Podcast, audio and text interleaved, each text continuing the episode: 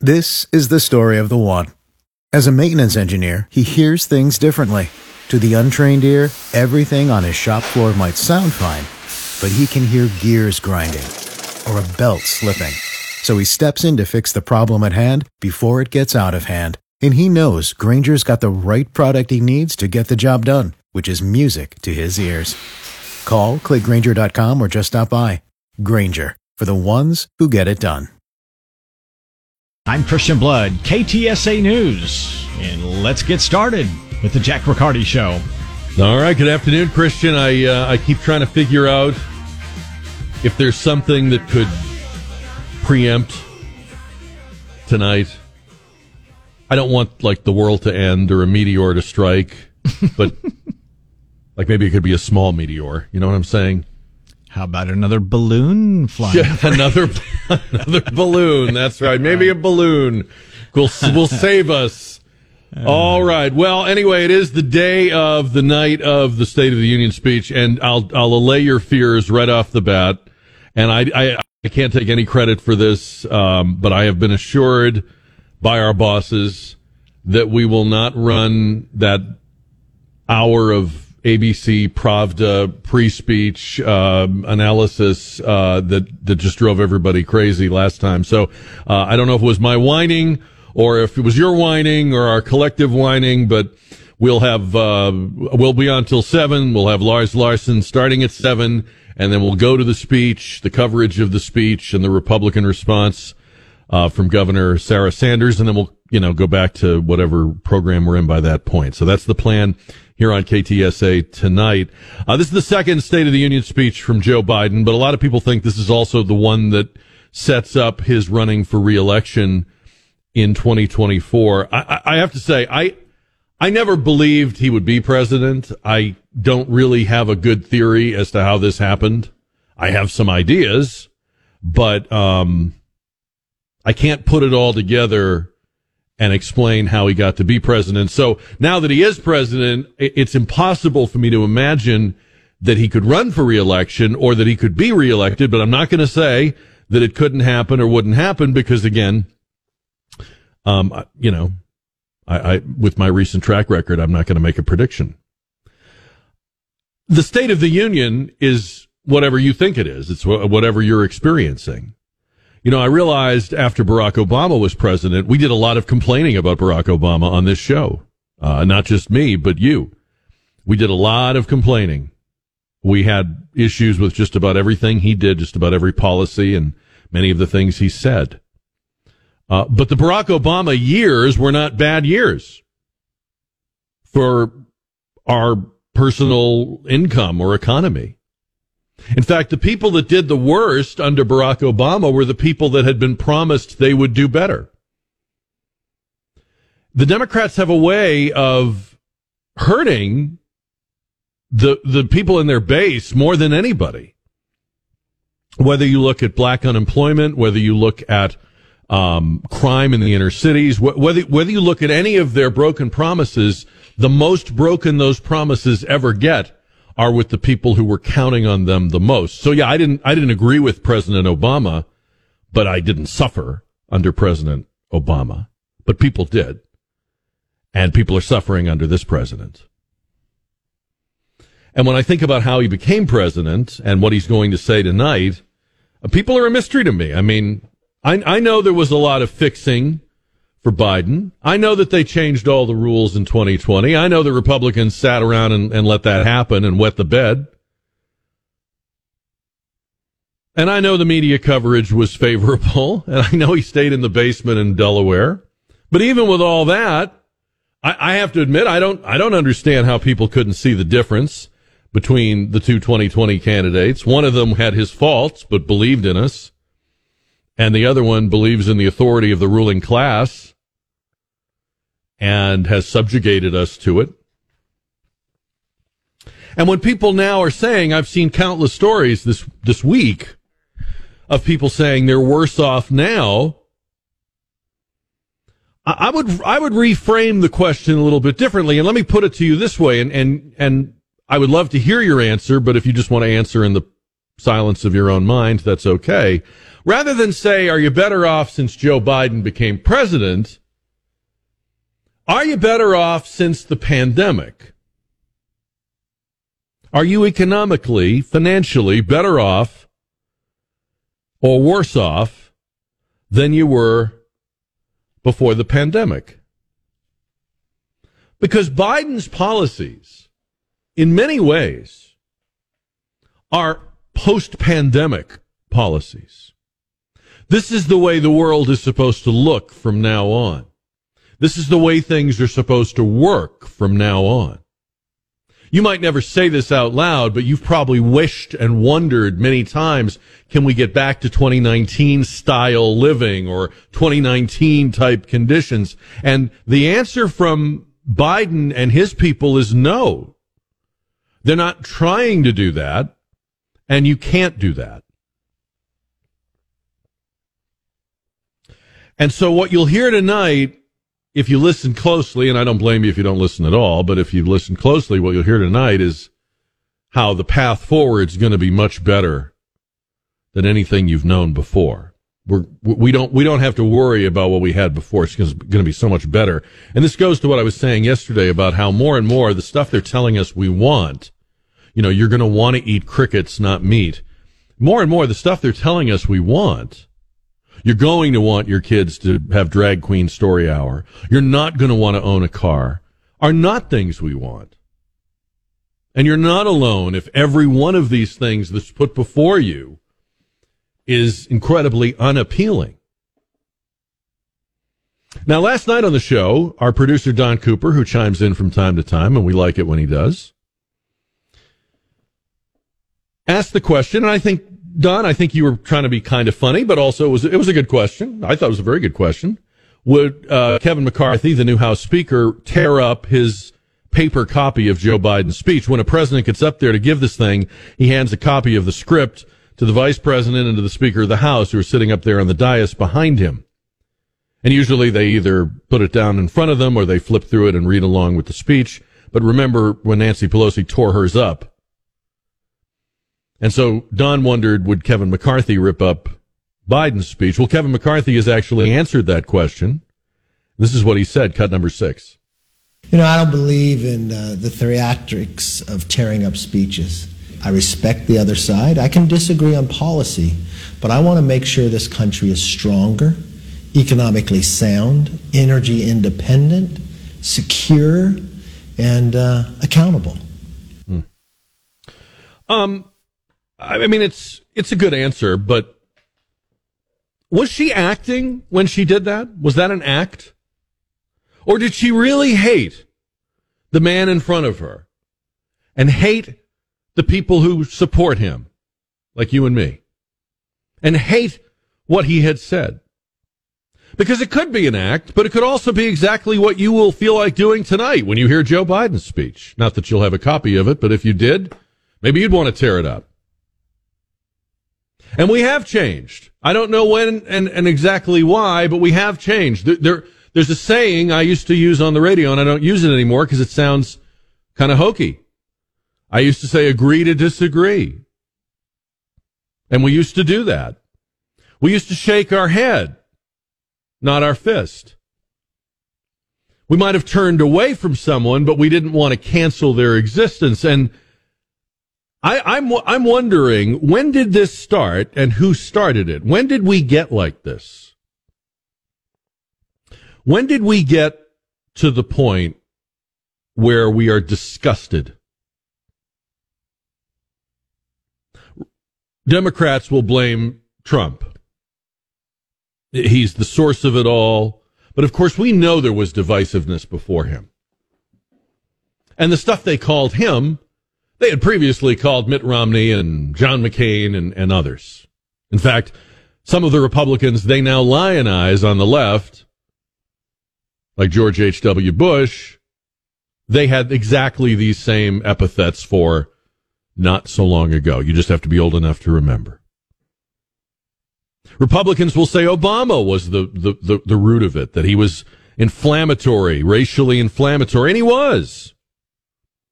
But have you noticed that lately, the way the Democrats sound, Barack Obama would be the most reasonable one of them. That's that's how far they're they're going and have gone.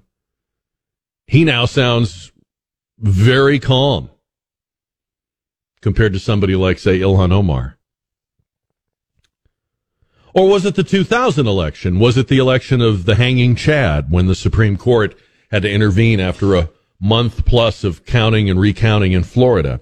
That robbed both sides of a clear but close uh, outcome. And as you know, there are people that have never let go of 2000. That's 23 years ago.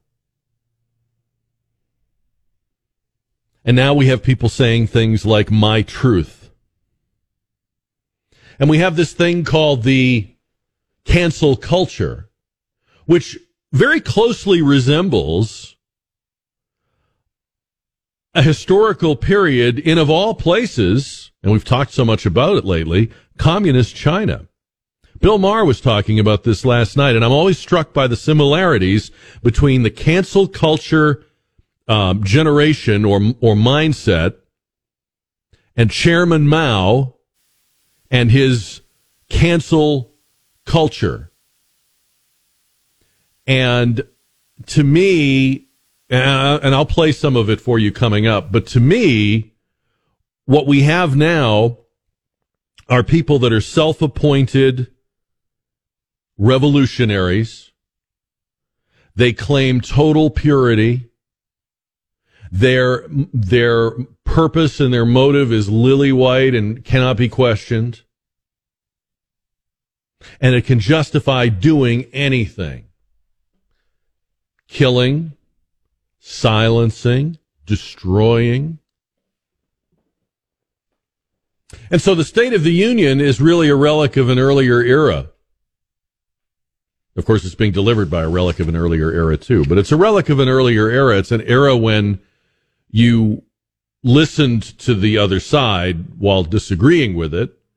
You prepared your rebuttal and delivered it.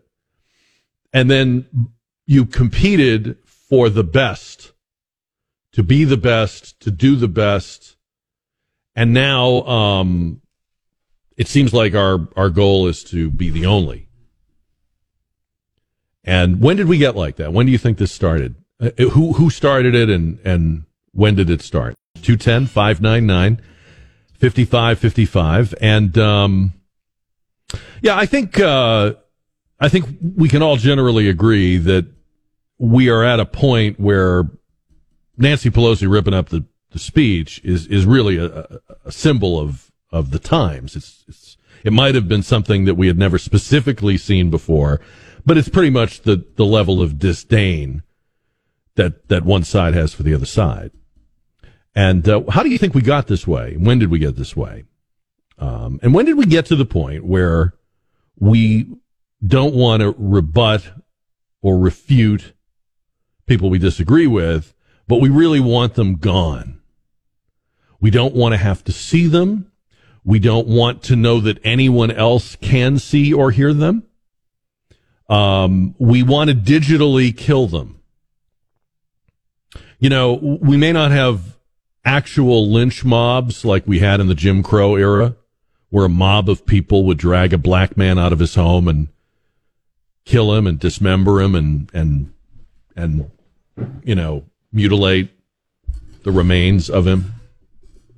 But I, I think that's what we basically that's that's the basic mob mentality when somebody gets in the crosshairs of this sort of cancel culture, right? Um, we want to drag them off the internet. We want to drag them off their socials. We want to we want to see if we can get them fired at work.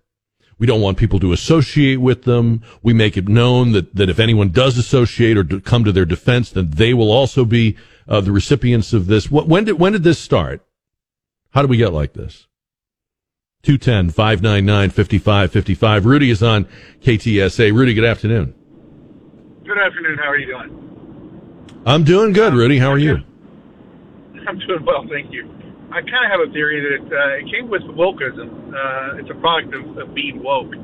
Um, there were, you know, Martin Luther King, for instance, strived to, to to do away and, and abolish the whole separatism, you know, uh, do away with Jim Crow and make everyone equal. Uh, I remember growing up, there was pride in being an American, no matter what your culture, what your background, just pride that we were all one, and, and at least we were Americans, no matter what differences there were. Uh, and in the military, it was again, you know, you relied on each other in different cultures and different ethnicities. But what, when you but when you say but when you say it came with wokeism, I don't like what when did wokeism come? I, I think it actually started during the Obama era. Uh, that's when we started looking at, uh, you know, Black Lives Matter is a good example of that. When they try to do everything that Martin Luther King did, uh, you know, you started celebrating and exploring and fighting for rights that you really already had. Uh, it just it wasn't publicized. You didn't it didn't really have to be addressed. People just respected each other. So was there a was it just kind of came along gradually, or was there a, an incident or a moment that you can think of? Like when you said Obama era, the first thing I thought of uh, was maybe like Michael Brown and you know hands yep, up, don't I, shoot be- because when that was proven to be inaccurate, there was this surprising reaction from people that they didn't care that the story was inaccurate. They wanted their version of it. Exactly. They didn't walk back and say, you know what, maybe we were wrong or overreacted or whatever the case was. We assumed and we just jumped on the on the wagon. They never changed course, and uh, and it didn't matter on what side you stood. And I think that's that was the beginning of this. Uh-huh. Now, is this uh, is this like something some fever that's going to break and pass eventually, or is this just the way it, it has to be from now on, or or what? I'm, I'm hopeful that it will change, but uh, unfortunately, I, I don't think it's going to change. You know, it's, mm. it's broken again. Uh, you know, I started looking at some old movies uh, recently and looking back in the 70s, and you know, there was a lot of racial stuff going on but it, it didn't seem as bad as it is right now. Looking back at some of these older comedies, different shows, uh, and I was kind of surprised because I remember, you know, back in the '70s, things were a little bit different. Uh, but and I expected to to look at these movies and be reminded a little bit more about you know different racism and separatism and things that were going on. But I actually found the opposite to be true, and uh, I was kind of kind of saddened by that. Mm. Okay. Rudy, I appreciate the call. Uh, interesting thoughts. Rudy says, uh, go back to the Obama years, go back to the beginnings of what we now call wokeism. I, I want to be careful, though. I mean, that's a very vague term. I, I can't put an exact definition on it. I, I think I kind of know what I mean when I say it, but if you ask me to like write down a paragraph or a sentence defining it, I, I, I don't think I could. Um, it's definitely true, though, that when you have, uh, little or no curiosity for truth, or you have been taught the truth itself is relative. We have this, we have this expression now, I'm, I'm speaking my truth. See, to me, as an older guy, that sounds like somebody that suspects they're wrong, but doesn't want to be told. Now, when you and I went to school, we were not allowed to entertain our truth. The teacher stood at the front of the classroom and there were facts. But if now we have made that subjective, it's what you feel, it's what you identify as, your truth makes it impossible to correct inaccurate facts. So if you want to say, hey, Michael Brown was not a good guy, and Michael Brown attacked a police officer, my truth makes it impossible to work that through.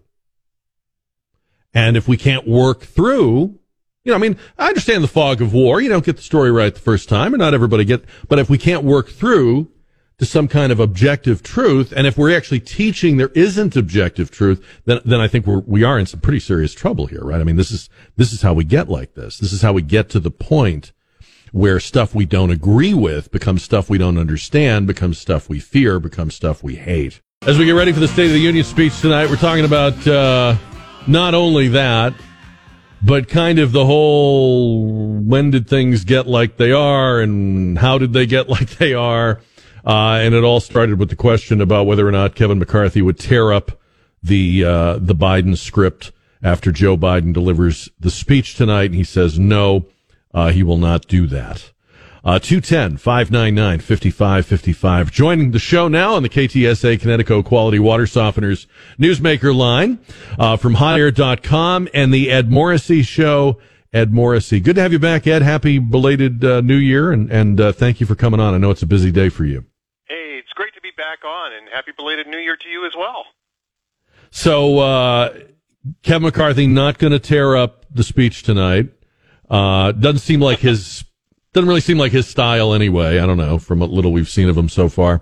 Um, I, I find myself dreading this uh, speech tonight. So g- give give people who don't have to watch it, uh, like we do. Uh, w- what is the what is the rationale for why this is important? Well, that's a trick question, Jack. Because as yes, you know, it it's not important. There's nothing in this that we can expect of substance that we haven't heard already before. In fact, this is sort of like the anti-substance event in politics, and, uh, and it, it just it's an it's an empty exercise. Um, it is nothing more than a campaign speech and a basically a shopping list uh, that Joe Biden will want from uh, from Congress. And I'm not making this about Joe Biden, by the way. He just happens to be the president doing it this time. It's true of every State of the Union address I've ever watched. I couldn't tell you anything from last year's State of the Union address that was memorable at all. I couldn't tell you anything that was memorable from the last 21 or 22, 21 State of the Union addresses.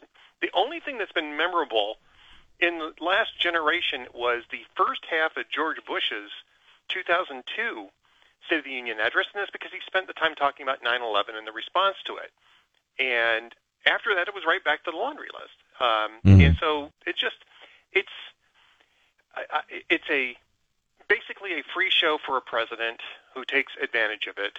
Um, I would really love to see this tradition come to an end and have the president just report in you know some sort of written form uh, what he needs to report to Congress, but mm. it's never going to happen. The incentives the incentives for both sides of the you know both sides of Pennsylvania Avenue. I had I had gotten my hopes up at one point that maybe this uh, this relic would be a uh, a casualty of COVID, but son of a gun, if it didn't survive COVID and bounce right back, unlike so many other things, um, bigger, here's an even bigger question, Ed. We're, we're kind of wrestling with this too. You know, so the reason Pelosi tore up the speech was because she just hated the guy delivering it. She hated what he was saying. She, she hated him. Whether it was theatrical or she really felt that way, that's kind of emblematic of where we're at right now, right? We don't agree to disagree. Uh, we, we, we don't want to shake our head at the people we disagree with. We want them silenced. We want to cancel them. So when did whatever you want to call that the culture war or what when did we get like this and why did we get like this in your opinion? Because we haven't always been like this. No i think that part of this is the fact that the the expressions of comity you know c o m i t y in in politics have really been uh, become viewed as a a sort of compromise in themselves a sort uh, you know people want to see authenticity. And so when you're saying you know my my you know my my respected colleague or something like that my friend from you know x state even though you you everybody knows you hate each other people dislike that because it's just disingenuous. Or at least it looks disingenuous but what people don't understand is that type of comity is required in order to get things done. And so I think that the more that we've had social media, you know, the more we've had C-SPAN, you know, on, on cameras. It's, it's not C-SPAN's fault. I mean, it was it's just television, right? C-SPAN is just a, a you know a, a channel. I love when people come on radio and blame television for stuff. That's you, you see, go. this is why I keep having you on. Absolutely. Damn it, it's television. do I know how to be on brand? yes. Well, I mean, but but you know what I'm talking about? It's the social media thing, and and you know people. But you know what else? You know what else? If we're going to be honest about it, if you were to buck this, if you were to say I'm not going to do this, you would get called out by your own party for being inauthentic. Are you talking about the State of the Union address, or are you just talking about anything? Uh, I mean, if you were to come yeah. out and say, you know what, folks, we can't get anything done unless we are willing to accept, you know, Reagan used to say this, right? I'll take 50%, 70%, because that's better than nothing. I'm not going to let perfect be the enemy of good. Um, but if you said that now, I think you would be so harshly condemned by your own party that they, they'd smother you to death. Well, and you see this, and there's consequences to this, and it's not just on the right. It's also true on the left, which is the reason why when Biden got into office, he did this sharp left turn and just embraced the entire progressive agenda rather than do what he had promised to do during the election, which was to govern from the center and to look for ways um, and, and projects to work across the aisle to get a few things done. Now, they did do that with infrastructure, mostly because everybody had some incentives to spend that kind of money.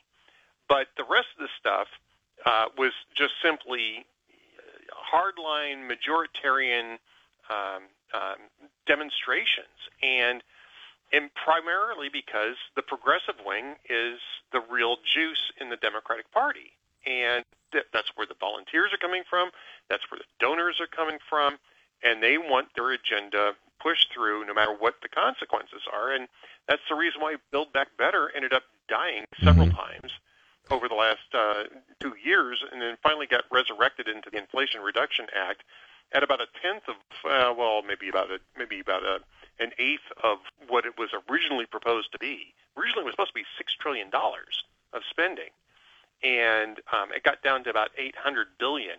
And even then, it was a it's a disaster of a bill. It's money that shouldn't have been spent in the first place. So um, that's the problem. It's a problem that Joe Biden's had, and it's a problem that the next Republican president will have as well. Is that the where the energy is coming from in both parties is from a real hardline caucus within both parties, and they're squeezing centrists out. it's probably I mean, it, it's probably getting worse, but it's probably not entirely new. I mean, if you look at history, there have been many presidents that had to appease like different parts of the country. You know, like I'm thinking of like Roosevelt couldn't be the, the, the civil rights president because he needed the Southern Democrats. And, you know, you, you, you see that throughout history, right? But, but I do feel like right now there is a higher amount of fear. I think leaders are truly terrified of the fringes of their parties. Yes, because again, that's where the energy is coming from. That's where the uh, where that, that's where the money's coming from. I think the problem has been, and, and this is it, it's sort of a vicious cycle too, because what's happened is is that as government has failed to work properly, uh, people get angrier. They become more hardline in their positions, and as a result, it makes it harder for government to work. And so you've got this sort of vicious cycle going on here. Now, the State of the Union address would be a great place to reset, right? Especially after a midterm election. I don't expect to see this tonight, by the way. I expect Biden to talk about, well, we need to come together. Well, we, you know, I have tried to reach out across the aisle and all that kind of stuff. This is standard State of the Union stuff. But nobody, he's not going to do it. He's not going to triangulate like Bill Clinton did in 1995. He's not going to come around and, and adopt the, the um, you know, and co-opt the Republican agenda because he's just he can't he doesn't have any room to do that. Clinton had room to do that, um, but nobody's got room to do that right now, and it's because both parties have really hmm. squeezed mm. out uh, the people who would normally be doing the compromising in these um, in, in these things and getting some things done. Yeah, yeah. You you, you mentioned um, Bush's 2002 State of the Union. When was the last time you think we were not like we are now, like you're describing now? Was it after 9 11? Well, I mean, I think briefly, right? I think between 9 11 and the invasion of Iraq, we had a, a, a brief return to some sort of cooperative framework for government. People still had their agendas, but they were willing to work together. And I think it was because of the shock of the attack after 9/11. Prior to that, I think you got to go back to the Cold War because we had a an existential threat and it required people to be serious about some of those things. Yeah. It doesn't mean that they weren't doing unserious things during that period of time, but primarily they got things done. Primarily they were able to work through these things.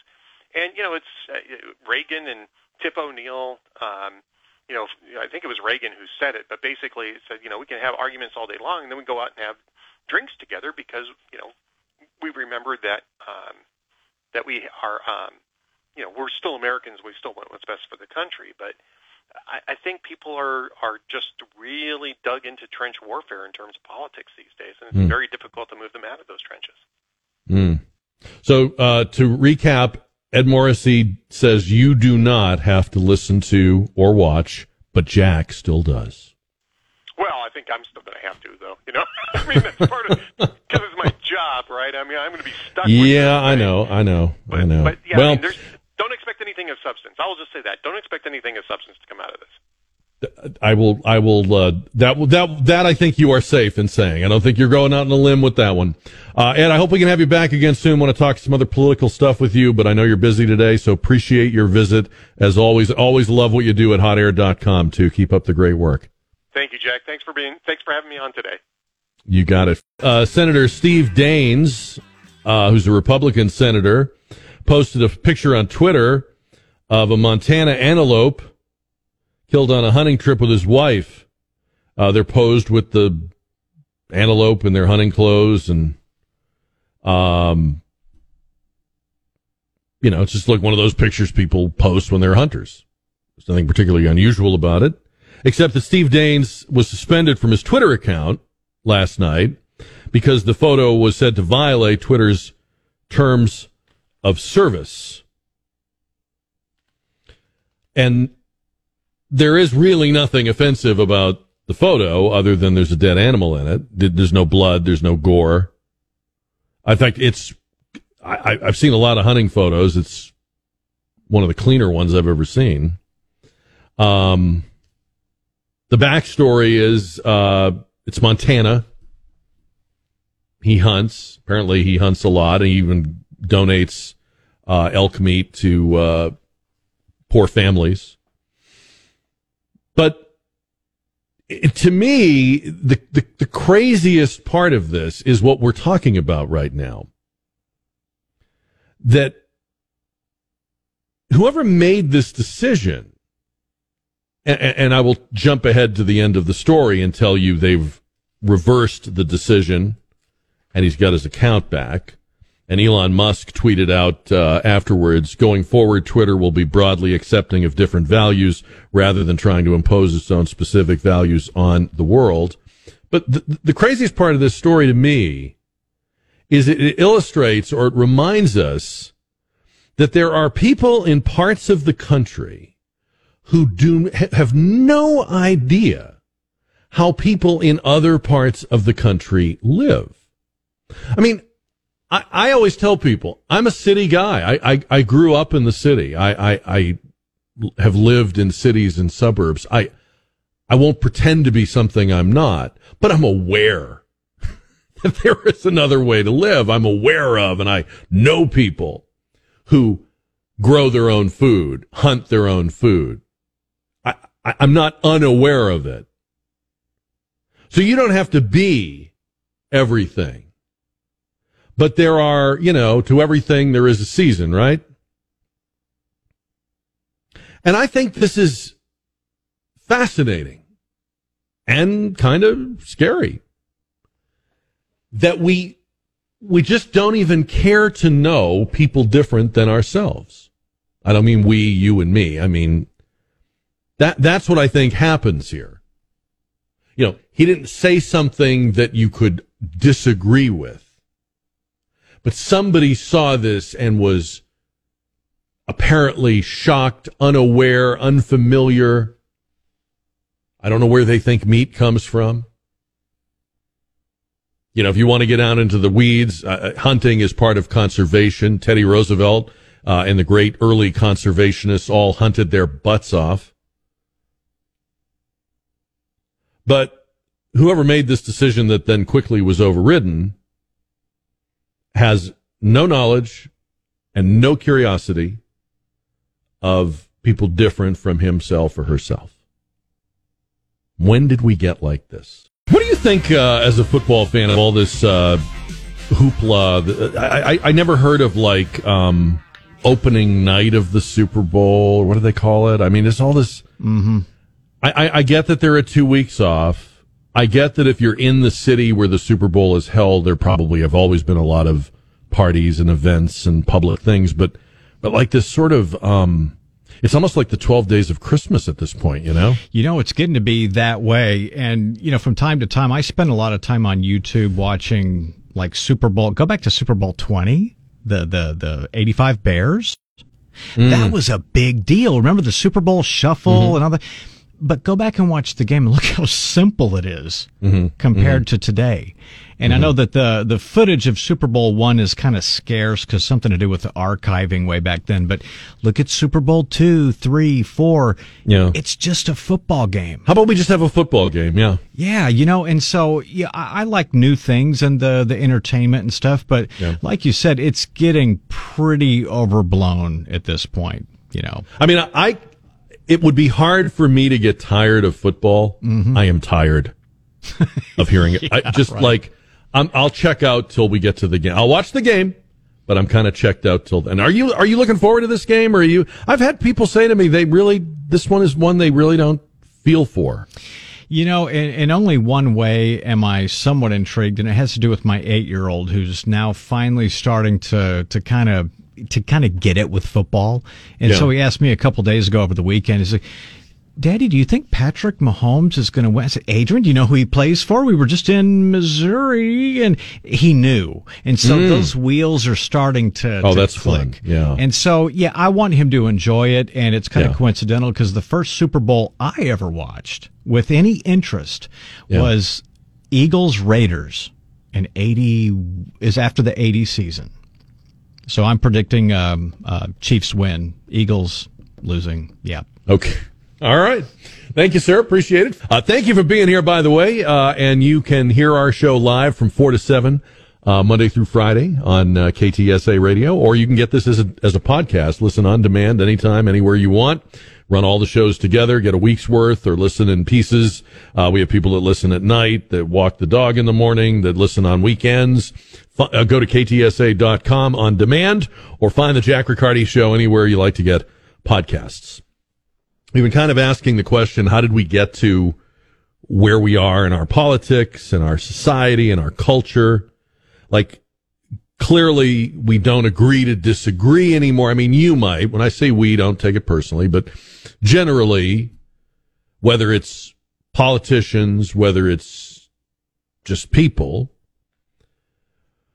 we seem to not agree to disagree or turn away or shake our head. There is this desire to cancel the existence of the other side. There's a lot of yelling.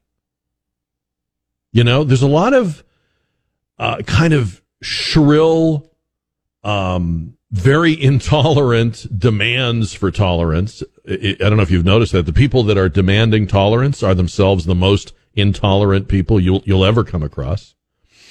And um, Bill Maher was talking about this on his HBO show the other night. He was he was likening it, and I've I, have i have seen this similarity too.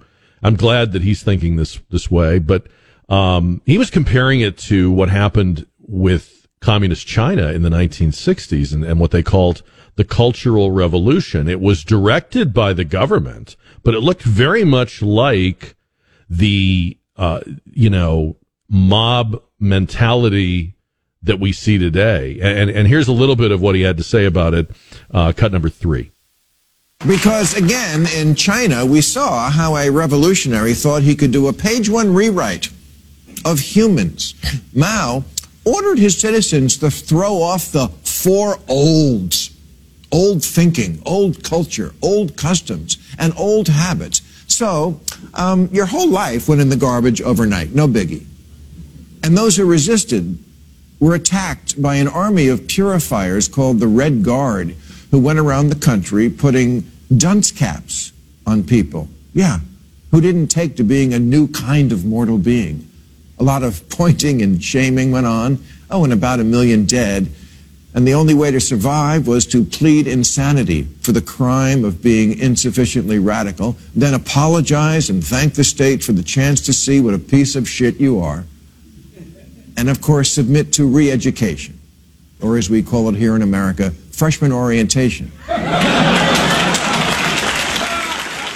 I, you know, it's almost perfectly identical to the phenomenon we see today if there's a guest speaker at a campus if uh, a person takes, a, if a prominent person steps out of line, if a person doesn't do what their race or ethnicity dictates they should do politically. Um, the, the, what's scary is in China, you had a society of people that were v- not not uh, in, inclined to be this way, but very very quickly got the hang of it and the thrill of it. And he told the story of a uh, professor named Jason Kilborn. Listen to this, cut number four. Listen to this story. There's a law professor at the University of Illinois Chicago named Jason Kilborn whose crime was that on one of his exams, he used a hypothetical case where a black female worker sued her employer for race and gender discrimination, alleging that managers had called her two slur words, the type of real world case these students might one day confront. And knowing the extreme sensitivity of today's students, he didn't write the two taboo words on the test, just the first letter of each. He was teaching his students how to fight racism in the place where it matters most, the criminal justice system. But because he merely alluded to those words, again in the service of a good cause, he was banned from campus, placed on indefinite leave, and made to wear the dunce cap. No, not really the dunce cap part, but, but our American version of that. Eight weeks of sensitivity training, weekly 90 minute sessions with a diversity trainer, and having to write five self reflection papers. A grown ass man, a liberal law professor. If you can't see the similarities between that and this, the person who need, needs re education is you. When you hear these kinds of stories, and we tell them on this show all the time, do they make you want to give up? Because that's not why I'm telling them. I mean, I'm not, I'm not, I'm not in control of how you react to things, but just so you know, my purpose is not to wear you down. My purpose is not to say, uh, it's over. It's been a good run. I, I would not give up the ship, and I don't think people are giving up the ship. I've said over the past several months, where are the women? Where are the feminists? Where are the parents in this transgender sports thing? And they're coming out. They're taking to the field. Feminists, liberals, people that have an actual personal familiarity with fighting for their rights are standing up in public, standing up in meetings, standing up in social media, refusing to be silenced. You see the uh, author J.K. Rowling doubling down, refusing to budge, refusing to wear the dunce cap. They've come after her. You can say, well, Jack, she's very rich and she's got a, uh, you know, a shelf full of bestsellers, but it's exactly people like her that have been giving in. And it, it is depressing to see people give in. It's almost as depressing as to see the, the mob that makes them give in. But I think people are getting pushed to or past their breaking points. And um, I think people are beginning to realize when they speak up, it will be lonely at first, but there's a th- there, there's actually a great appetite. There's a great hunger for people to stand up, and and and then and then the, the, you go from being lonely to finding out there are more of your kind than there are of theirs.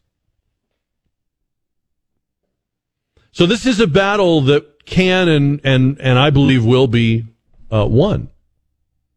What do you think? 210 599 5555. But when did we get like this? How did we get like this? The big question we started the show with. I was having lunch with a friend of mine today and we were talking about our families and his kids are really small.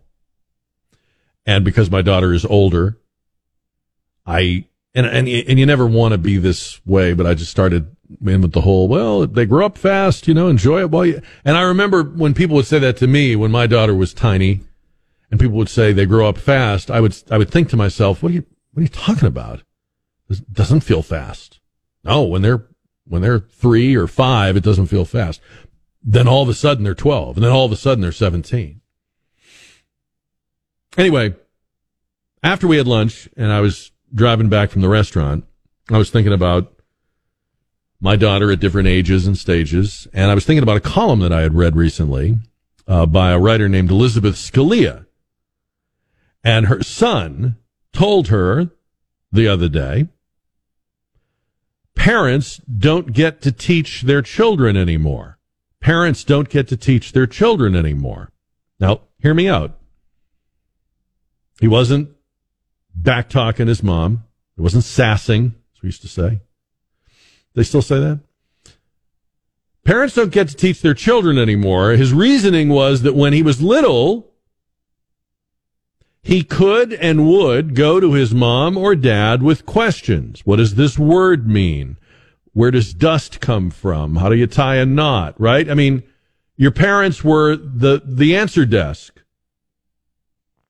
You just assumed they would know and even though they might sometimes tell you to work it out yourself or look up the answer, in, fact, parents are thrilled to be that. We want to be that. We, we are glad for those interactions with our kid. And her, her son was telling him, uh, telling uh, Elizabeth, you know, parents don't get to do that anymore because now I just go to Google. If I want to know something, nothing's closer than my phone, and I use a search engine. He told her this is her son. Parents have become expendable. They aren't even in the equation. Now, he wasn't saying it to hurt her. He was saying it in the kind of candid way that kids have. And he seems like a thoughtful young man. But is he right? Do our kids need us anymore? I mean, if they can look it up, and by the way, when they look it up, they might get an answer that is more accurate or succinct than the one we would give. Or they might get an answer that's incorrect or inaccurate or not the one we would give. Do you remember when you were a parent and your kids were little and they would ask you questions there was no way you could know the answer to? And so you'd kind of fudge it a little bit. Why do trees have bark? Or, you know, something kids think up, you know, on the fly. Well, if kids can just Google it, have we become expendable? Do you believe that? 210 599 5555. And I'm not, I'm not going to completely agree with her son. Okay. I, I get what he's saying, and he's insightful. And there's no doubt that we are, we are entering the era of artificial intelligence. I mean, we're really just at the beginning of it. But I think we have much to do. Don't you? I mean, what do you think? I mean, Google might have an answer, but it doesn't have an answer that comes from our experiences. It doesn't have a way of modeling a behavior. When we learn, the first people we learn from are our parents, right and wrong, and how to talk to people, and how to treat each other, and how to defend someone, and how to console someone, and how to uplift someone. We learn that from seeing it. Manners, faith, dad jokes. Come on, right? I guess you can probably get those there too, but come on, right? And I think about all the times that Gabby would ask me a question. And you know how there's that age where they are all questions. Right? I mean, every ride in the car is like a news conference. But I wouldn't trade any of those moments for anything. I wouldn't trade them away for anything. Yeah, I might have been tired at the time. I might have been stumped. I was. But now I don't get those questions. She's not at that age anymore. And I miss those questions. And I think those exchanges were important to both of us. What do you think? I mean, if you can Google the answer, does that make parenting expendable? Do our kids need us? What do you think? 210 599 5555. And, and I mean, technology is changing a lot of things. There's no doubt about it. And our kids are using it in ways that are very natural to them. Like I, I've had this conversation with teachers. Students literally do not know, in some cases, that they are cheating when they look up an answer. Because they've learned so many things by looking it up that that feels very um, second nature. You and I would have thought if we were in school and we copied an answer out of the back of the book, whether you did that or not, I don't know and I don't care, but you, you knew you weren't supposed to do that. Teachers tell me that, that it's not clear to kids when they use their phone in class or on an assignment whether or not that is right. It doesn't even occur to them sometimes that it might not be. They have to break it down at the beginning of the year. They have to set rules. So technology is changing. It's changing their lives. It's changing their childhoods. And now this, you know, chat GPT thing that's all over the news. So where do we fit into all that? What do you think? Uh, writer Elizabeth Scalia says, uh, my younger son stopped me in my tracks with a thoughtful observation. I wasn't surprised that he could be thoughtful. He often is. Parents don't get to teach their children anymore, he said. When I was little, if I wanted to know almost anything, my first instinct was to go to you or dad about it. Uh, we would talk it through. Now, if I'm curious about something, I just go to Google. Younger kids don't even develop the habit of going to their parents for answers. They've been Googling since they could reach a keyboard, he said. Parents have become expendable. They aren't even in the equation. Well, all right. I mean, what the hell does he know about parents? he hasn't been one yet. But, but, but, he's thinking. He's making an observation about something that wasn't around when we were kids and we were more dependent on those parents of ours for info, unless we looked it up in an encyclopedia, right? That was about it. What do you think? Is techno- the, the headline on her article was is technology is technology discreetly but thoroughly rendering parents expendable? And if not, why not? What would be your argument? 210 599 5555. Jeff is on KTSA. Hi, Jeff. Hey, Jack. Uh, yeah, I think uh, I think that if you have a good relationship with your kids, that, that you know you're not expendable uh, as far as you know. To the point about them asking you questions, um, my kids are grown now, but they still ask me. We have good conversations. We were talking the other day about the the uh, electoral college. I remember my, asking my dad the the same question they asked me, and and uh, and I remember his answer you know, and I give them a, a similar one. You know, right or wrong, mm-hmm. you can look up anything on on Google on the internet. We usually use it for mostly trivia. You know, if we're having a conversation, and you know, what's the name of that song, or what what uh, what songs did he write, or what year did that you know happen, or whatever, we can get those answers. But as far as uh, you know, philosophical or theological, you know, conversations, we uh, we mm-hmm. talk to each other about it. Mm-hmm. Yeah, I mean, there's a difference between what Google says and what you want your child to know. Right.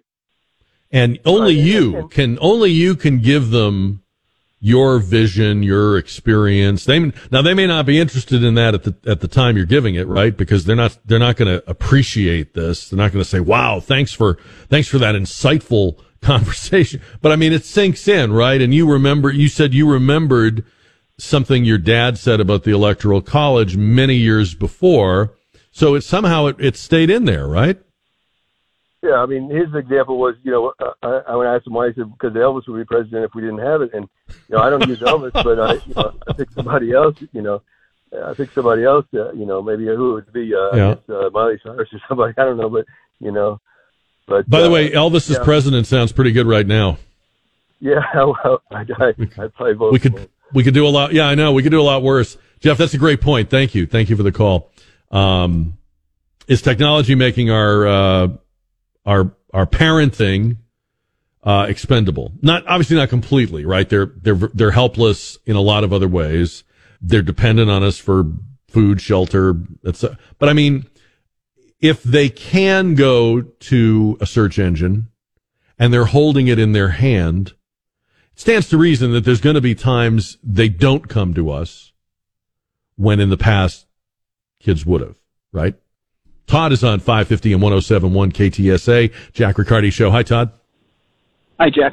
Um, yeah, I, I don't think uh, technology makes uh, parents expendable because I think you can get a lot of knowledge on online, but you know you, you can't pass on virtues and things like citizenship and kindness and things that we really expect parents to pass on to the next generation uh, online. That that's got to come from interactions with people and and hopefully Mm-hmm. as well. But what if your kids are not coming to you with those questions that we always used to go to parents for?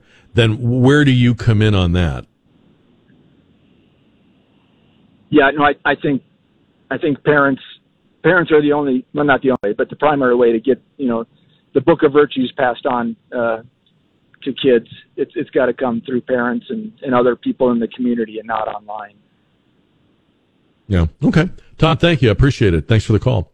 Um, I would say this, and I'm not by any means any kind of an expert, but I'm just, I'm thinking about my own experience. Um, first of all, they learn way more from how you act than what you say. So you're, it's what you model.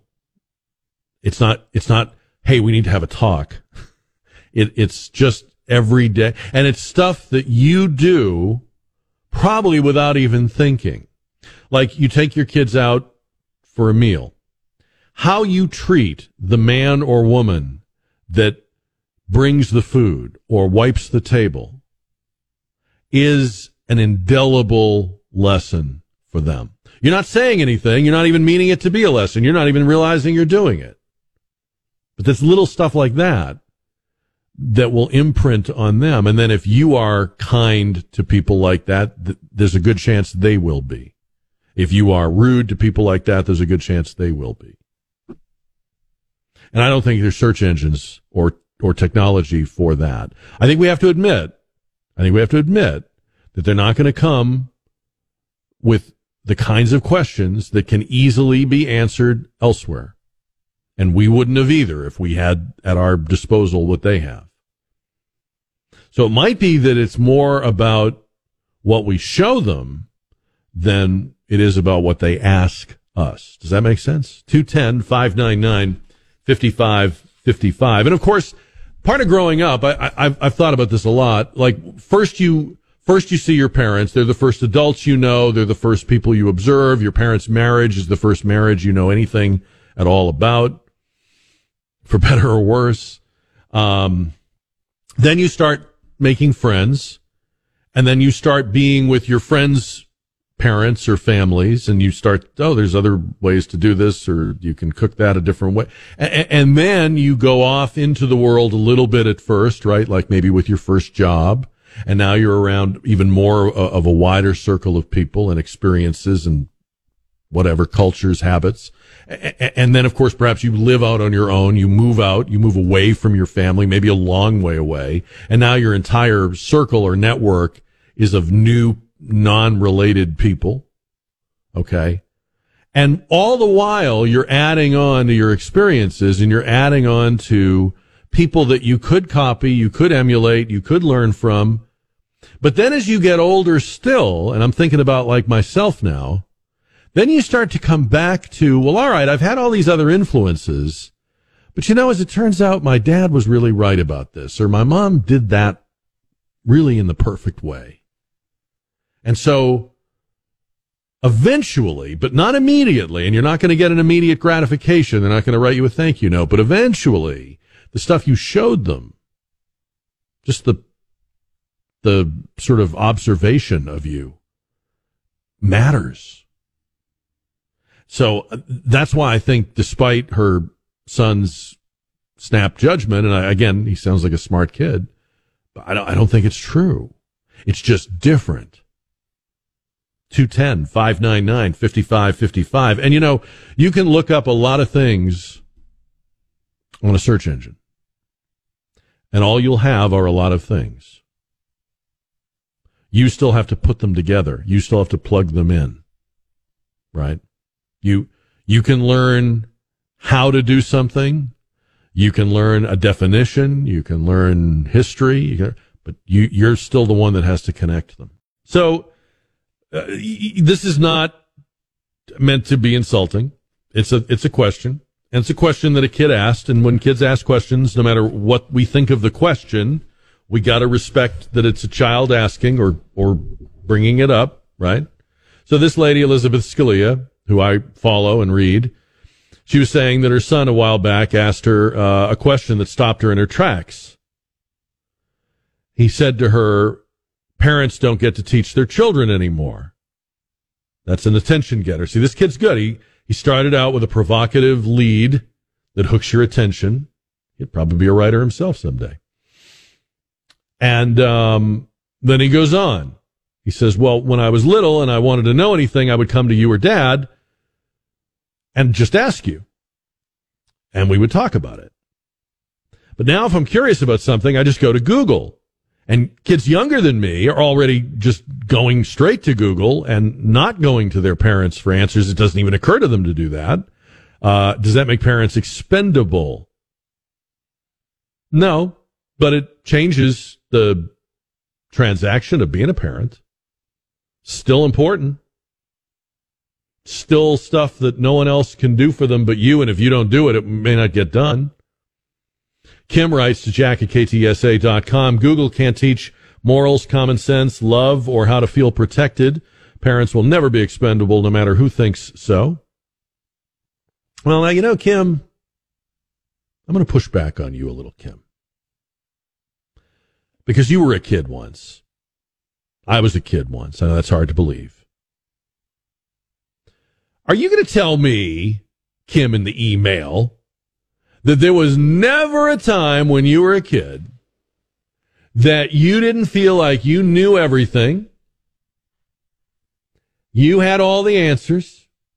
You could do anything. You could run your life. Your parents were dolts and hicks and they were, you couldn't even believe somebody could still exist in the, in, in this century as backwards as they were you, you're not telling me you never had that phase. It might have been a short phase. But I mean, there is that age or that phase where you do think your parents are not only expendable, they're in the way. Oh, the things I could do, the places I could go, the things I could eat, if they would just get out of my life. Remember that age where you wanted to be in your room all the time? The door closed? Remember that age where you didn't want them to ask you? You hated them asking you how your day was. Oh, God. I don't want to talk about my day. I don't want to talk about school. I don't want to talk about that girl. I don't want to. So you are expendable to them in their minds. You are. Don't tell me that you never, you never had that. But that doesn't make it true. Right? I mean, you believed all kinds of things at various ages and stages that turned out not to be true. So yeah, we, we do think they're expendable. And Google is probably fueling that right now. We didn't have that, but that's probably fueling that idea that why do I need them? Look at all this information that I have right now. Look at all this Look at all this. Look at this wide range of answers I can get to one question. My dad might have one answer, but, but look, I can, I can type it in here and get 10,000 answers.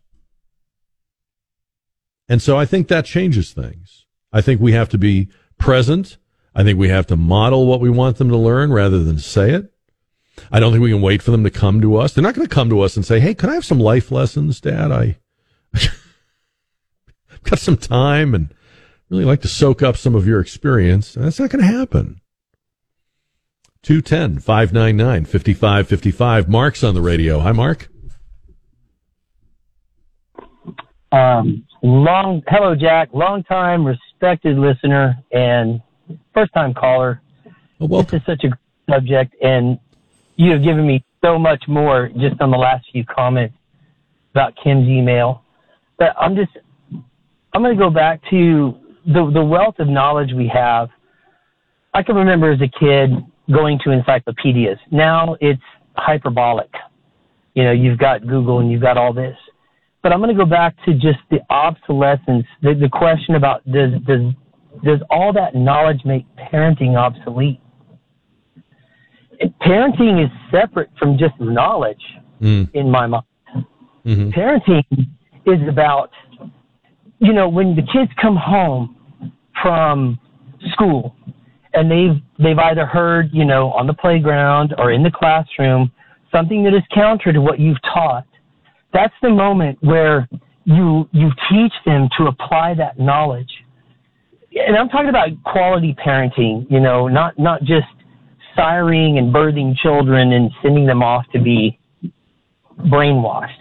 But if a real parent, you're you're taking those moments and you're going to use critical thinking to apply that knowledge, you know, uh, to to scenarios and things like that. So uh, even even the the presence of Google and the wealth of knowledge, there's a lot to filter as an adult. You know, I I go to several sources and I learn to think things through and find out which which of these people suits me best or what knowledge suits me best and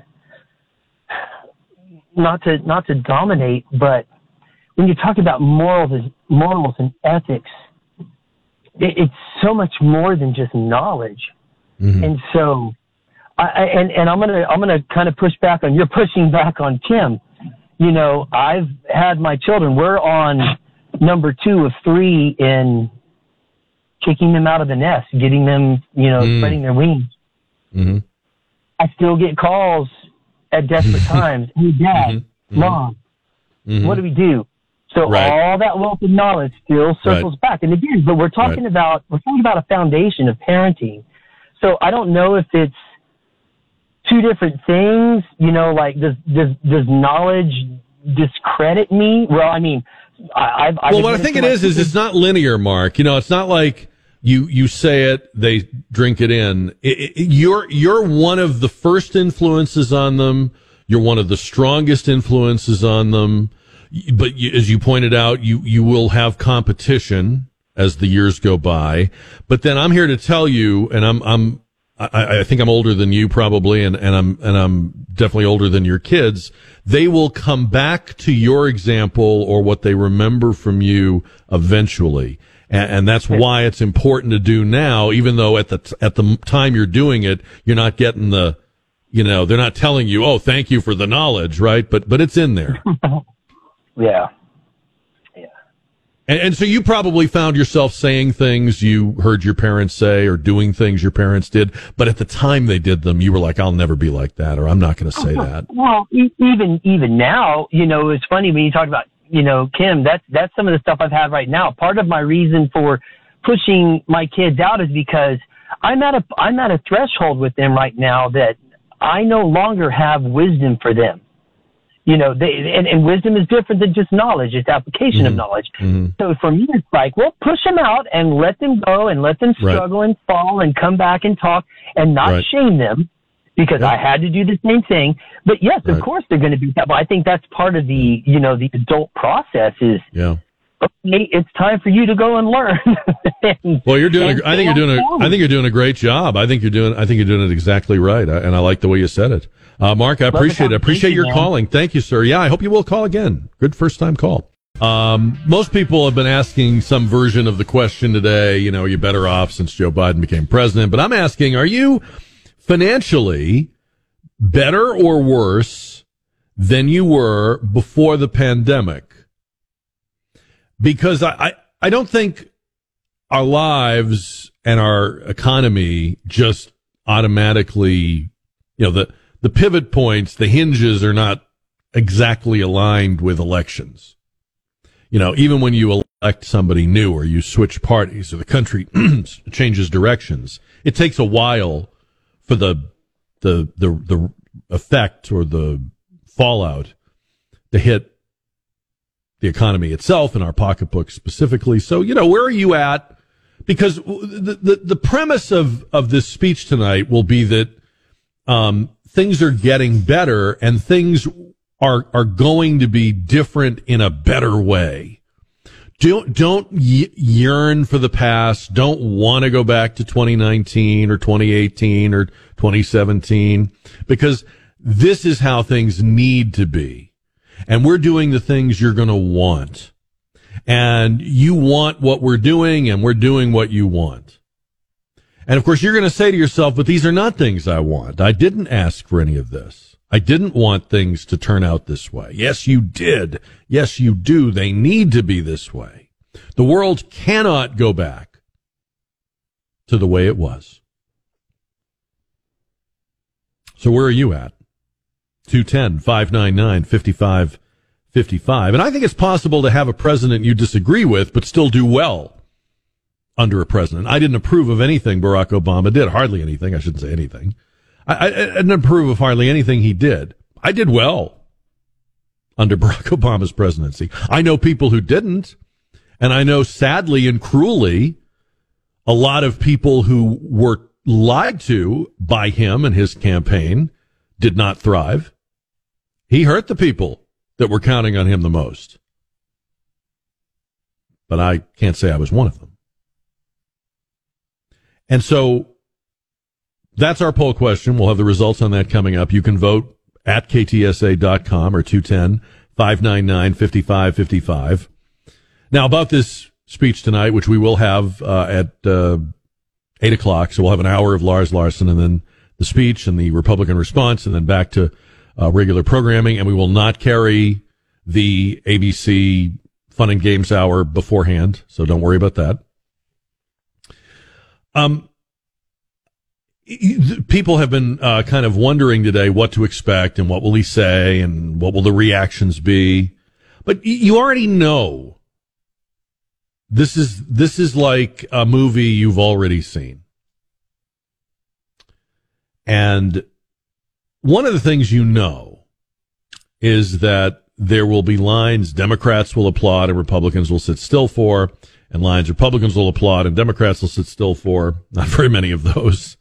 Um, but we're we're clearly in a place now where um, when Nancy Pelosi ripped up that Trump State of the Union speech last year, or whenever that was, I guess not last year. I'm sorry, two years ago, three three years ago, when she ripped that speech up in in 2020, she might have been acting, hamming it up, but that might also really have been how she felt about him and, and about that speech. And you may listen tonight or tune in tonight and wish you could rip it up. And you wouldn't be acting. Um, how did we, uh, how did we get like this? When did we get to the point where they're not just our opponents, they're our enemies? And I'm not, I'm not so much interested in you telling me how awful they are or or I, am really not even interested in in pointing the finger at one party or the other. I, I have my ideas. But when did it get like this? Why did it get like this? Do you think? And I think Republicans would say that Obama was racially divisive, and he was, and inflammatory, and he was. And I think Democrats would say Trump was divisive and worse than Hitler. And then there's a whole cl- category of people that were so broken by the 2000 election that Obama and Trump don't even matter because they never got over that. When did it start? I asked Ed Morrissey this from hotair.com and he he felt that we had a little bit of unity or camaraderie after 9-11, not very long lived. And we had some during the Cold War because we had hanging over us a threat that dwarfed other differences.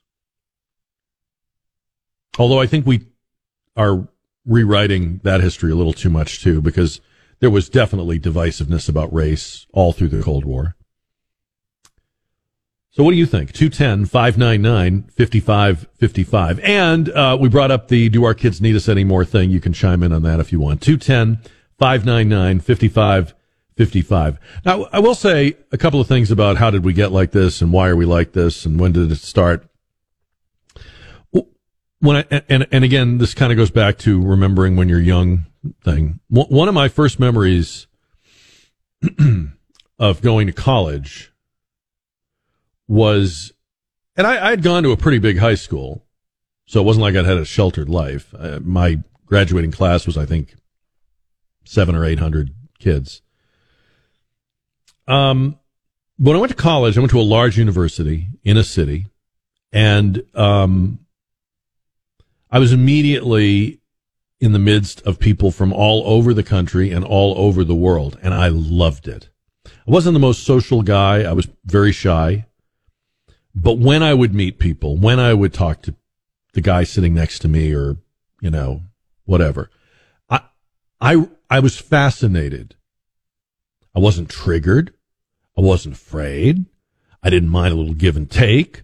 I didn't mind hearing stuff I didn't want to hear. I didn't mind if we debated a little bit about Reagan or whatever. But it, for me, the overriding thing was look at the variety. I can't believe all these people. And then I would go into the library, and the library was a huge place. And they had these wooden sticks. And attached to every wooden stick was a copy of a newspaper. And it weren't, they weren't just the newspapers from that city. They were from all over the country and around the world. This was the internet. this is how it worked. We, we had wooden sticks with newspapers on them. Anybody remember those? They were like giant lightsabers made of wood. And they put the newspaper on it. And you could read the news from India or the news from Canada or the news from Detroit. And all of this was, was to me was I thought I had died and gone to heaven. People, information, different perspectives, different experiences, the whole world. And I look at people today and they, they don't want that. They don't, they don't, they don't want to be challenged. They don't want to hear things they didn't know or hear a different perspective on things. They're triggered. If we'd had triggering when I was that age, I'd have been triggered constantly. Because everyone I met was a, was a new revelation that there was more than one way to look at things and more than one way to do things. And so my point is, I think we changed when we became and we gave into fear of difference, fear of people with a different set of values, a different idea than us. I can't believe that happened. I can't believe that young people who have the privilege to go to a big university today, like the one I went to, wouldn't revel in what I reveled in, but they apparently don't. Apparently they are wanting to be sheltered from it and kept from it. And God forbid a, a guest speaker come.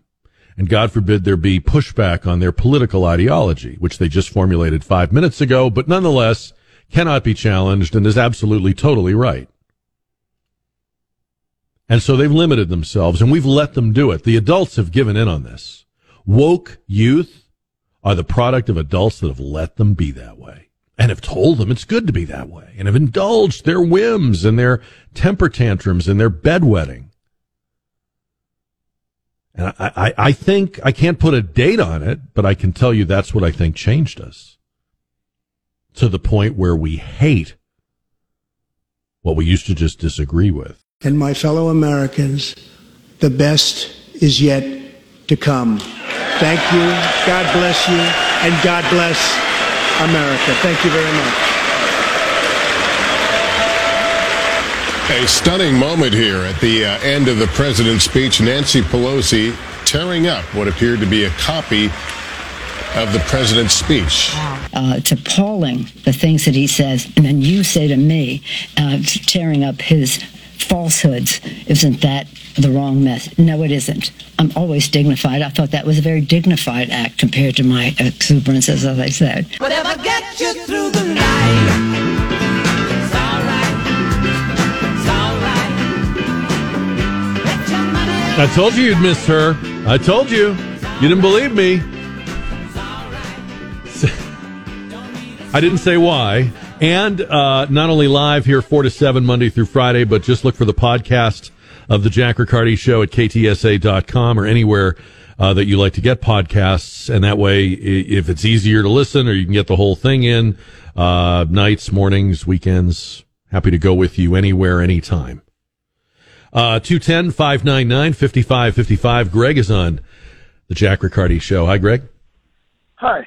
I was uh, calling to respond to your. You had a question earlier about uh, why there's so much rancor between the uh, Republicans Yeah. and Democrats, Yeah.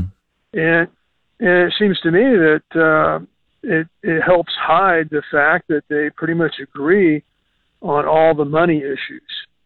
Uh, Hmm. They might disagree a little bit on things like immigration and ab- abortion, but when it comes to money, uh, they're pretty much in agreement. Also, things like uh, the drug war, uh, foreign uh, invasions, foreign military bases, uh, spending.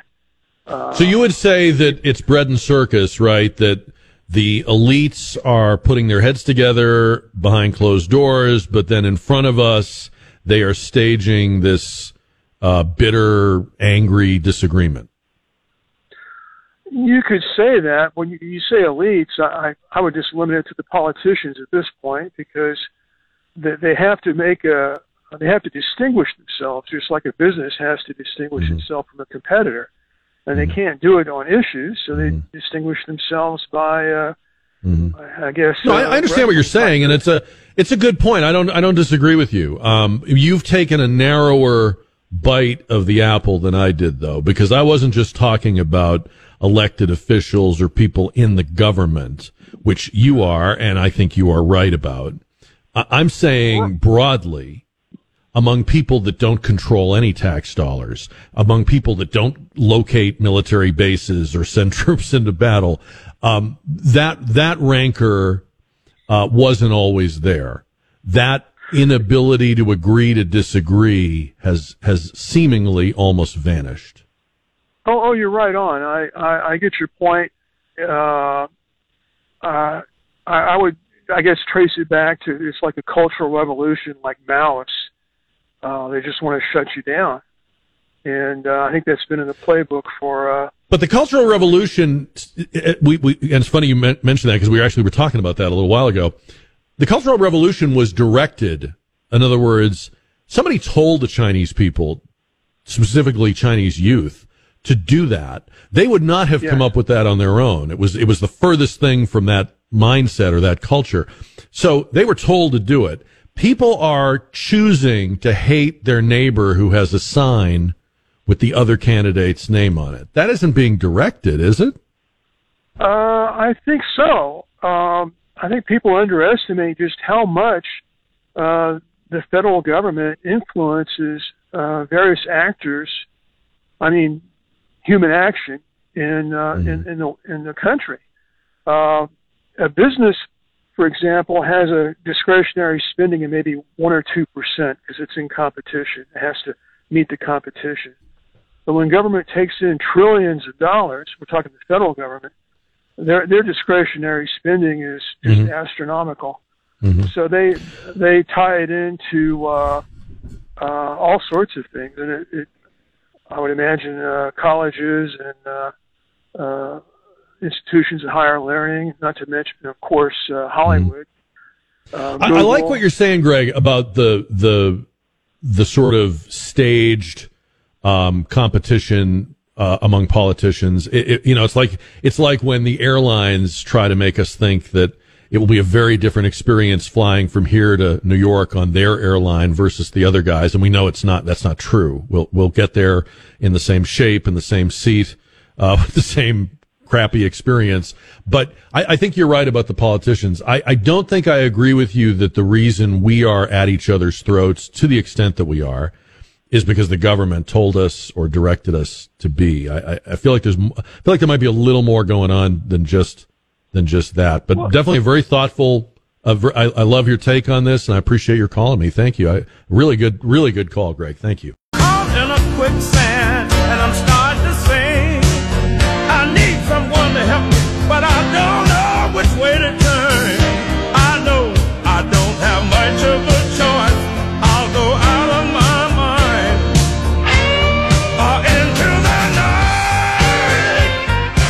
Haven't heard today, and, and maybe you know um, if, if, if it's out there and I just missed it. Um, usually, these State of the Union speeches, there's some like big, you know, shout out moment, sometimes several of them, but there's usually like one main one and then some other minor ones, right? That started with Ronald Reagan, and you have the guest up in the gallery. And Don Cooper and I, our producer Don Cooper, we were just trying to figure out because you hadn't heard either, Don, right? Who is the surprise shout out at the State of the Union? And they can't they can't do Zelensky because they've already had him. And um, we were just kind of wondering who would give President Biden an opportunity to make some kind of point or score a point or I'm thinking I'm going to put my money on the square that says Paul Pelosi. I think it'll, I think he'll be the surprise guest because they're going to want to re, you know, reanimate that whole look at what's happened. Look at what these MAGA, MAGA, MAGA, muga, mugga, hugger, mugger people have done to our country, you know. So I, that's who I think, but I don't know. Maybe, maybe the, maybe the name is out there and I just missed it. I've not heard. Um, I didn't watch the Grammys. I don't care about the Grammys. It, it, apparently a lot of people didn't watch them. Um, they had uh, an audience of 12.4 million, which is a ratings disaster. Just three years ago, the Grammys had 19 million, and traditionally they would have 20 to 30 million. Remember that there's more people in the country every year. The potential audience is bigger every year, but there's also more competition, more things to tune in, and obviously we don't live in a three channel world. But be that as it may, I, I, I think I'm in the vanguard of people that are just not interested in award shows. And as much as I love music, I'm not interested in watching a woke bunch of people, you know, patting themselves on the fanny. But apparently there was a moment, there was a performance by Sam Smith dressed up as Satan. And um, the the hashtag was Fat Satan because he's kind of plump and he was in this big red suit. He had an entourage of drag queens and transgender demons, according to this article I'm looking at. Um, and they were honoring the first trans woman to get an award at the Grammys. And they sang some ridiculous song. And um, a little background about Sam Smith. Sam Smith actually has a pretty good voice, and when he when he came on the scene, uh, he was kind of a almost like a modern day George Michael, you know, heartthrob, good looking, sang ballads, um, and, and he came out as gay, and then he came out as gender fluid, I think, and then he changed his pronouns, and now apparently he's come out as Satan. And a lot of people sent me this and said, "Well, why aren't you talking about it?" So I'm talking about it. And here's what I would say with all due respect, why do you care? I mean, I, I'm, I'm, I understand seeing Satan on CBS is very upsetting or whatever network it was, but, but I mean, this is just, you know, this is the symptom. This isn't the problem. And I noticed that, I mean, there are, there are actual Satan worshipers and there's churches of Satan and all that, but when when people like these entertainers do this, this is for shock value. Their knowledge of theology is probably pretty limited, I would guess. I would say the average, I could pick you out of the, you know, uh, any one person out of this audience, and they could probably run circles around Sam Smith when it comes to theology or the, or scripture or what have you. But, but I mean, it's just shock value. And you know what? It's, it's going to get worse because of what I told you at the beginning. Fewer people are watching. No one cares. Now, when, when we were kids, an award show was like a free concert ticket. You got to see performances by people you couldn't afford to see or they didn't come to your city or town. And it brought to life the music you heard on the radio.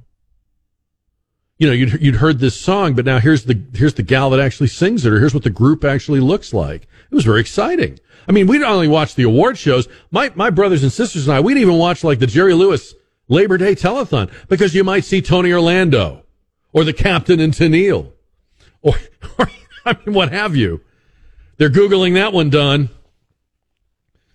Captain and Tennille is trending right now. But seriously, that's what it was. And then MTV came along and kind of the, the moved the needle over to, well, all right, now we can see a lot of different performers, but in shorter doses and we don't have to wait.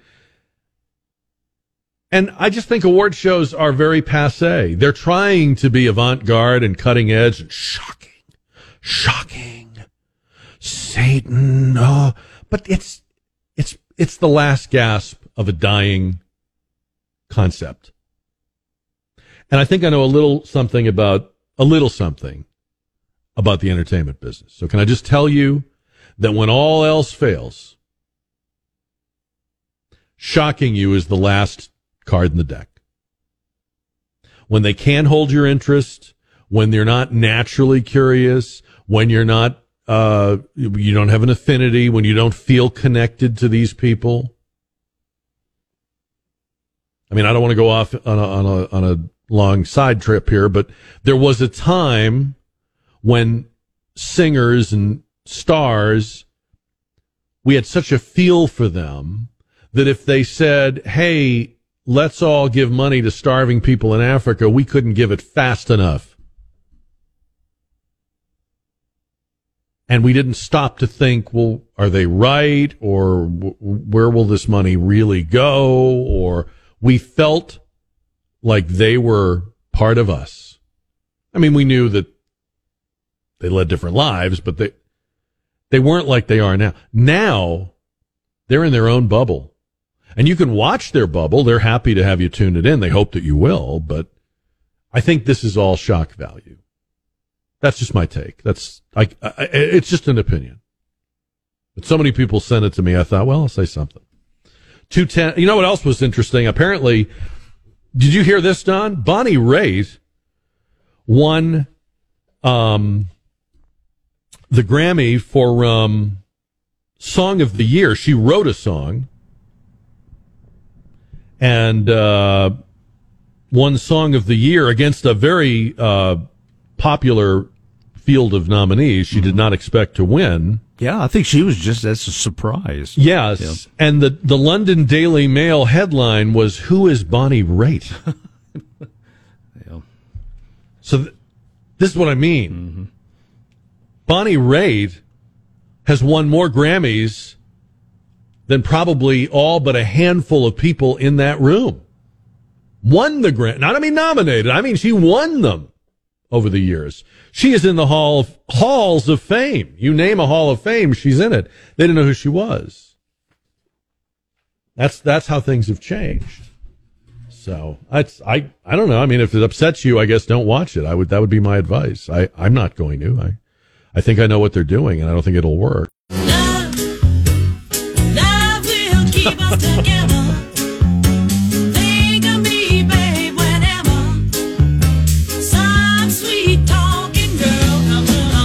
Yeah, there you go. Where I don't know how I pulled that out of my uh, ear. Where did that come from, Don? Where, I, I don't even think they ever won a Grammy, did they? I don't even know. Doesn't seem like they would have. Anyway, um, on the JR poll, uh, are you financially, you know, financially better or worse off than before the pandemic?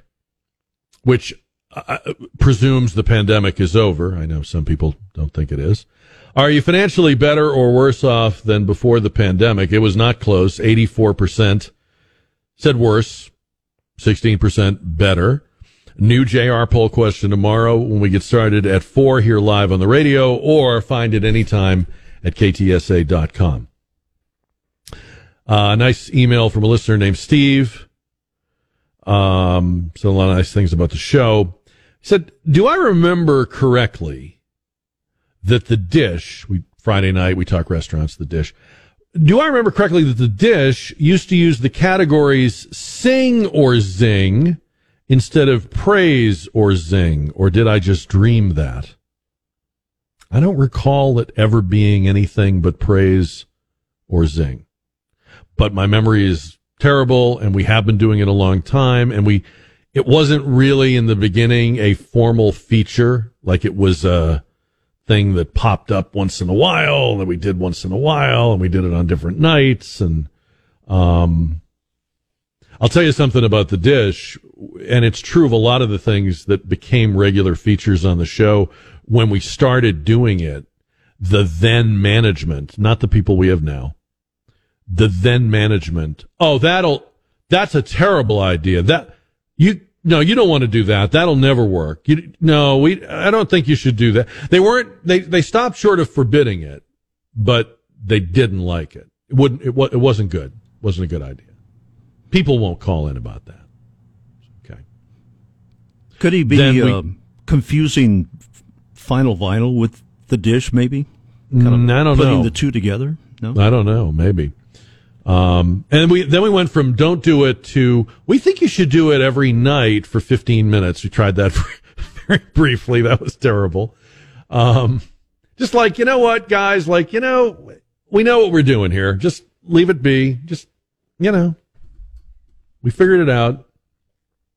But yes, thank you for the nice email, Steve, and thank you for the question. I think it was always praise and zing, and um, this was kind of interesting. Um, with all the talk about electric cars and the future of the car, Mazda um, promises that the Mazda Miata, it- their little roadster, is here to stay. The boss of Mazda confirming to a uh, British publication Autocar that they will keep updating it, but they will never remove it from the company's lineup. Mazda's MX5, that's the official name for the Miata, will never die, says Martin Tenbrink. And uh, they've been making the Miata since I think what late 80s, right? 89 or 90. So I'll tell you what, I've said it before, I'll say it again. I have the feeling, and I may not be around to claim credit for this when the time comes, but I think we're gonna go we're gonna go back.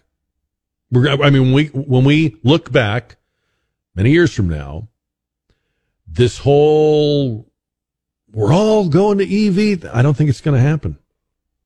I think it's gonna happen modestly, not completely, not totally, not uh, as draconian and as draconian a fashion as they're making it out to be. I think the car companies, in little subtle ways, here and there, I'm noticing new models coming out still with gasoline powered engines. I mean, these are these are not updates of existing cars. They're introducing new models with gasoline engines. Why would you be doing that when five minutes from now it's supposed to be all over? You do that because you're not sure that's true. Why would the, the probably the smartest car company in the world, Toyota, be so carefully hedging its bets on not only electric, but hydrogen and fuel cell and hybrid and gasoline? Yeah, uh, you know, there's people smarter than the politicians in the car business. There's the people that have to nod and smile and go, oh, yeah, we get it. We're going to do it. But then behind the closed doors, I think there's people that know, hey, w- we got to build what people will drive. So we'll see how that works out. But I was happy to hear that about, I've never owned a Miata, but I was happy to hear that about the Miata. And I think we'll hear more stories like that. And of course, tomorrow, We'll have uh, reaction to the speech you don't have to watch or listen to because I'm going to do it for you. I've got you, as they say. I got you. But we've got that. We'll have everything else that's going on and we'll talk about it. We'll have a new poll question. And not only will we be live between four and seven here on KTSA, but you can always find our show on demand, entire episode podcasts at ktsa.com or look for the Jack Riccardi show at your favorite podcast place. Have a good night.